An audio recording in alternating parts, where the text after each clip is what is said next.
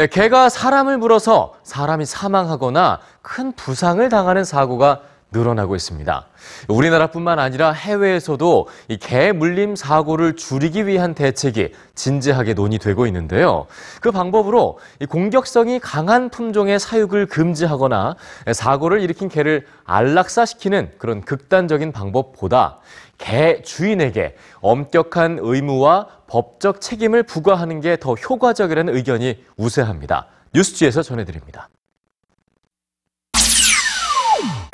핏불 테리어, 도사, 도고 아르젠티노, 필라 브라질레이로 이 네 품종은 영국에서 위험한 개, 즉 맹견으로 지정하며 원칙적으로 사육을 할 수 없다고 정한 영국의 맹견법. 1991년에 제정된 맹견법은 핏불 테리어의 공격으로 심각한 부상을 입은 6살 아동의 사건이 계기가 돼 만들어졌습니다. 영국은 맹견법에 따라 위험한 개로 지정된 네 품종의 사육을 금지하고 번식 교환 판매도 금지합니다. 만약 기질 검사와 법원의 허가를 거쳐 예외적으로 사육이 허용된 맹견이라도 엄격한 통제와 관리, 그리고 견주에 대한 무거운 법적 책임이 따르죠. 맹견법 제정 25년이 흐른 지난 2016년, 영국에선 이 법의 실효성이 평가됐습니다. 맹견법 제정 이후 개의 공격으로 인한 사망자는 30명. 그런데 그중 21명은 법으로 통제한 내 품종이 아닌 다른 개의 공격으로 사망했습니다. 영국뿐 아니라 다른 많은 나라들이 특정한 품종을 맹견으로 지정해 관리하지만 다른 기준이 필요하다는 목소리가 높습니다. 타고난 품종이 아니라 각 개체별로 기질과 사고 이력을 종합해서 위험한 개를 가려야 한다는 겁니다.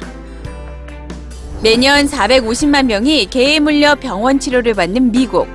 미국 질병통제예방센터는 개로 인한 인명피해를 줄이기 위한 가장 효과적 방법으로 책임감과 통제 능력이 있는 사람만 개를 기를 수 있는 면허제 도입을 권장합니다. 올해 2월부터 맹견 소유주의 자격 기준과 처벌 기준을 강화한 뉴질랜드.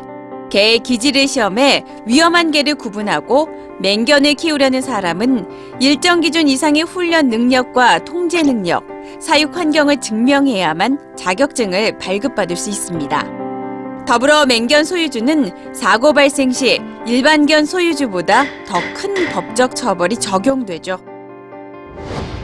맹견 소유주의 통제와 관리 소홀, 그 밑엔 사람의 목숨을 하찮게 여기는 부도덕한 심리가 깔려 있다고 판단하기 때문입니다. 전 세계적으로 빈번하게 발생하고 있는 개로 인한 인명피해. 사고를 줄이기 위해서는 개를 처벌하는 것이 아니라 견주에 대한 책임과 처벌을 강화해야 한다는 것이 세계의 흐름입니다.